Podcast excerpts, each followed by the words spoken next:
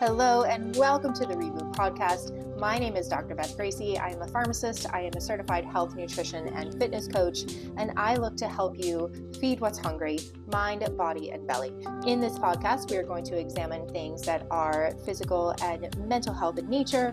We're going to look at all the things that support the goals that you have for your individual body and find simple solutions that work within your lifestyle. I look forward to getting to know you, and welcome to the podcast. Hello, hello, hello, and welcome. My name is Dr. Beth Gracey. I am a pharmacist. I am a health, nutrition, and fitness coach. And today on this Reboot podcast, we are going to be talking about tracking. We're going to be talking about intentional actions and intentional tracking because a lot of us have grown up with the idea that eat less, move more is the way to lose weight. And if you are of a certain age, if you have started to notice some shifts in your body, some shifts in your metabolism, some shifts in your hormones, some different things that have been going on, um, a lot like me, um, that whole idea of eat less, move more is not super effective. So, what I want to talk about are the things that we can track that are actually useful. Because if we're just tracking calories, that whole thing of calories in versus calories out, doesn't work as well now. And, you know, once upon a time, maybe that was the right solution. But if you have noticed some shifts in your hormones, if you have noticed some shifts in your metabolism, if you've noticed some shifts in your stress levels and how what used to work isn't working now, then that's what we get to talk about today. So, what I want to talk about are actual things that we track that are useful. We can track calories all day long. Calories, all that calories are is a measurement of energy. It's just the heat exchange that happens in your body. It's thermodynamics, it's physics, right? So you eat this thing, your body temperature rises. It's a thermodynamic effective food. And there's a whole there's there's a whole ton of science that is that is surrounded by the thermodynamic effective food and you know we can save that for another day what we need to know really right now is what you eat and how you move are the equal if you take in 500 calories, 500 units of energy from food, and you burn 500 calories, does that equate to fat loss? And that's really what we care about, right? Most of the people that talk to me, most of the people that seek out, you know, support are looking for solutions to weight loss. They're looking for solutions to changing their body fat composition. And as perimenopause and menopause happen, you know there's the whole there's the whole thing about the menopause apron right? And we start to see more belly fat and it starts to get a whole heap more stubborn. You know what we used to do doesn't work now. We can't just like go and run and then see changes. Now if we go and run we see changes but they're the opposite effect. That's really what i want to talk about here is that sometimes we're tracking the wrong things. And so if you have a goal of body fat composition change, if you want to lose weight, if you want to lose body fat, we have to start considering some different things. So let's talk about what those are. If we are talking about tracking, things that are useful aren't necessarily calories. It is, yes, there's a whole thing. If you want to lose weight, you have to be in a calorie deficit. Yes, absolutely. You have to be burning more than you're taking in. Completely. However, a calorie is a unit of measure. It's a unit of heat, it's a unit of energy. It is not a unit of nutrition.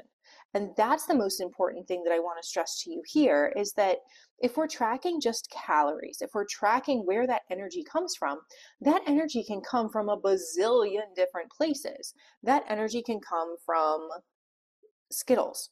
That energy could come from eating grass. That energy could come from eating cardboard. It can come from eating a bazillion different things. But the nutrient quality, the nutrient density, the vitamins, the minerals, the actual macros, the fat, the protein, the carbohydrate content is not the same calorie to calorie. So you could have 2000 calories that are made up of nothing but pizza and cake and Skittles, right? I don't know why I'm stuck on Skittles today, but Skittles is where we're at. Or you could have 2000 calories that are made up of chicken and eggs and kale and carrots and broccoli and chickpea pasta and hummus and guacamole and apples and fill in the blank of a, a, a, ton of different things, right? But you can see the difference between how you're going to feel if you have 2,000 calories of junk food versus 2,000 calories of something that has actual vitamins, minerals, protein, fiber, omega 3s, actual nutrient density. So that's what I want to talk about. I'm going to give I'm going to give you three different things that we can look at for what is actually worthy of your energy spent in tracking. Yes, we kind of need to know kind of that baseline of what are you eating so that we know do we need to go up, do we need to go down? But more important of do we need to go up or do we need to go down is what do those things need to be comprised of? So, top 3 things. We need to talk about protein, we need to talk about omega-3 fatty acids, and we need to talk about fiber. And I'm looking at this from the perspective of inflammation I'm looking at this from the perspective of hormonal impact. And so, if we're thinking about people who are in that perimenopausal state of life, if we're thinking about women who are in that menopausal state of life, meaning no period for 12 months or more, that is your qualification of menopause. There's there's tons of things that we have to consider. And if we think about the average age of menopause being 51, and that's across the globe, it doesn't seem to matter it doesn't seem to matter what that region is. It's still 51. 51 is the average age of menopause. And the average age of perimenopause is 10 years prior. So we've got quite a time span of things where we can, uh, quite a time span of when we can be experiencing symptoms. So it's not uncommon for women who are 30 years old, 32, 35 to really start seeing changes in their metabolism, changes in their mood, changes in their body composition, changes in how intensity affects their recovery, changes in tons of things. It's not abnormal.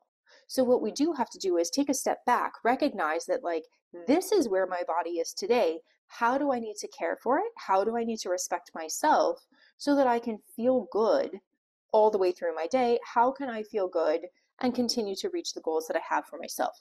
So let's talk about protein. Protein is a big deal.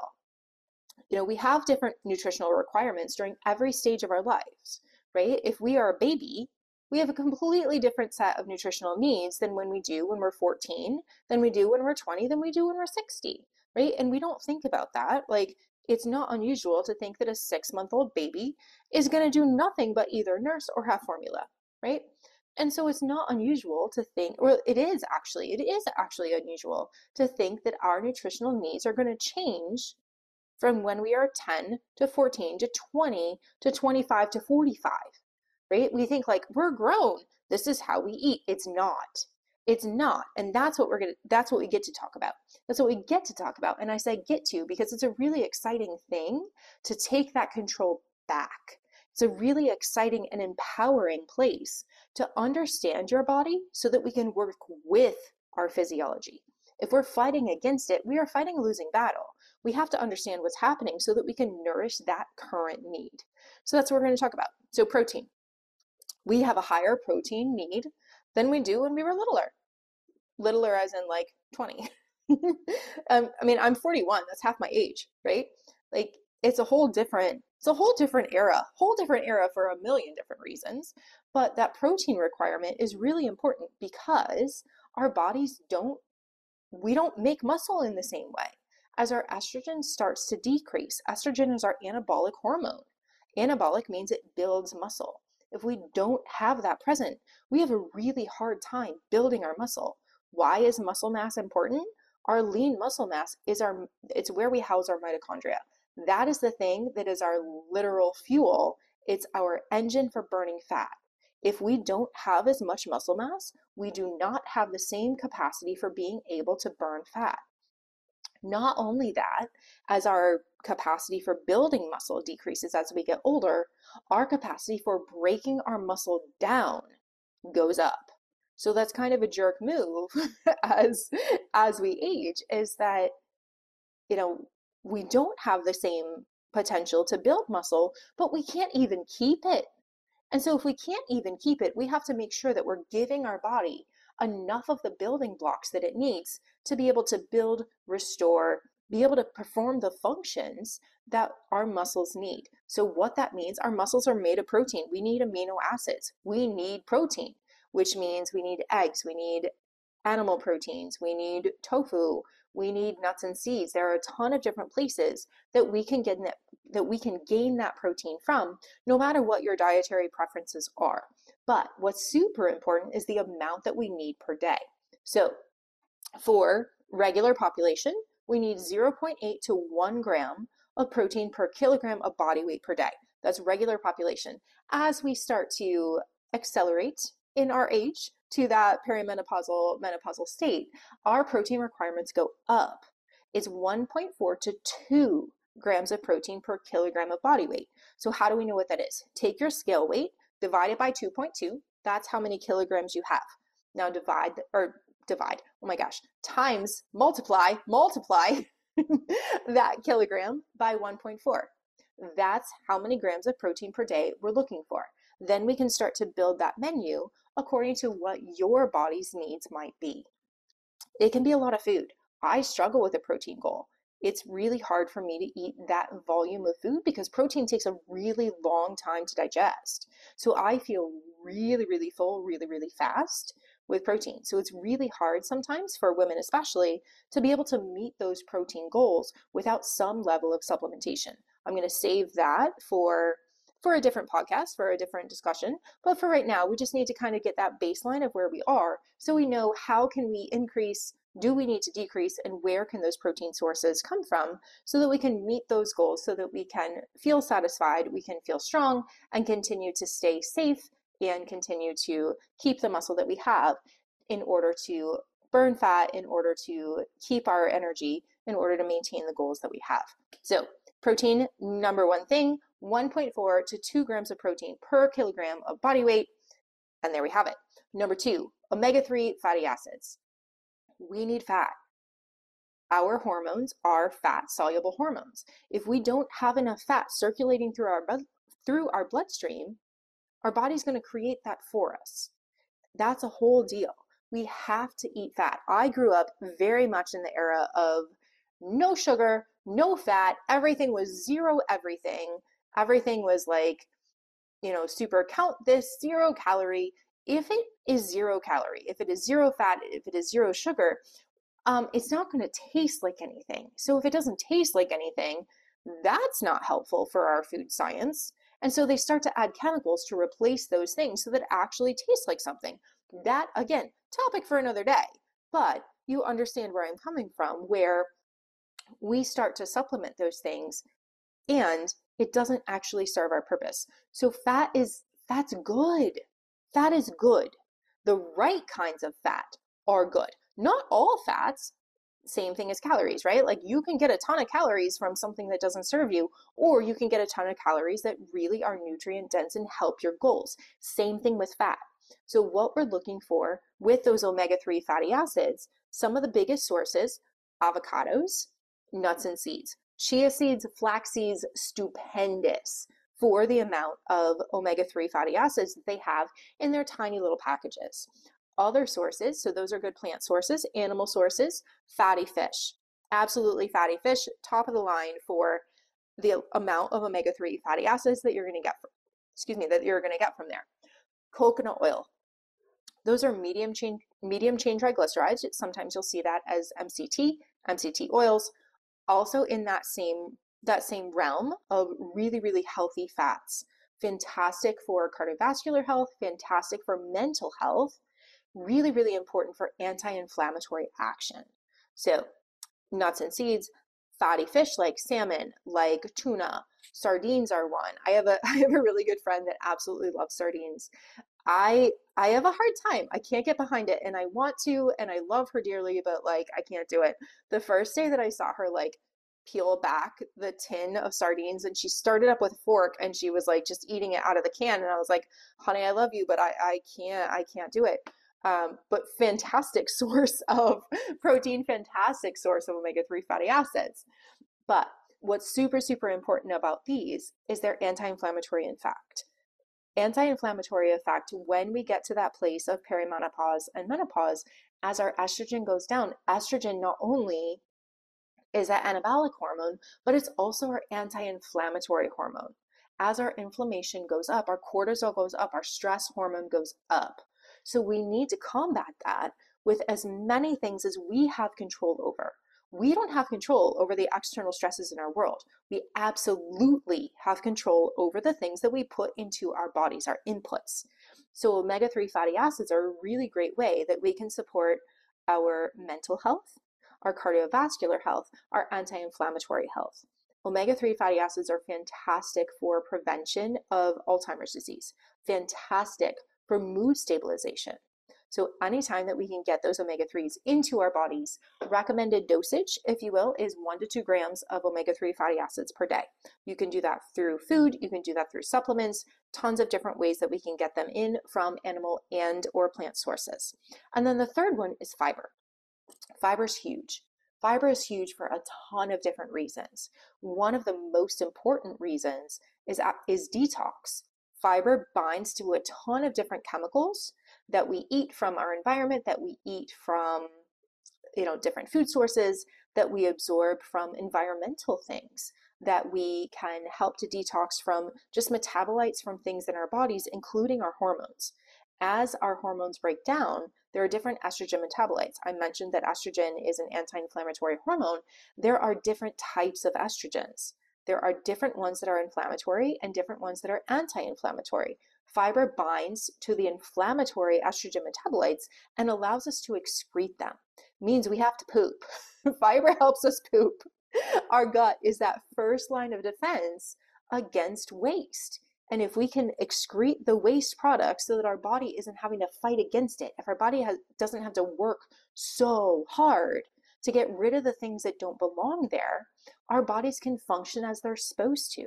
Our gut eliminates those things. We're not reabsorbing any of those inflammatory substances, which is what happens if we're constipated. If we can't poop, we're just going to reabsorb the same toxins over and over and over again. That's not fun. So, if we can get rid of that, fiber is a really good way to keep everything moving. Fiber is also a really good way to keep our blood sugars very stable. If we have that roller coaster of super high blood sugar and super low blood sugar, we've got giant spikes and giant troughs anytime we have excess of anything, whether it's sugar, whether it's insulin, whether it's cortisol, whether it doesn't matter what it is, excess of anything, our body freaks out.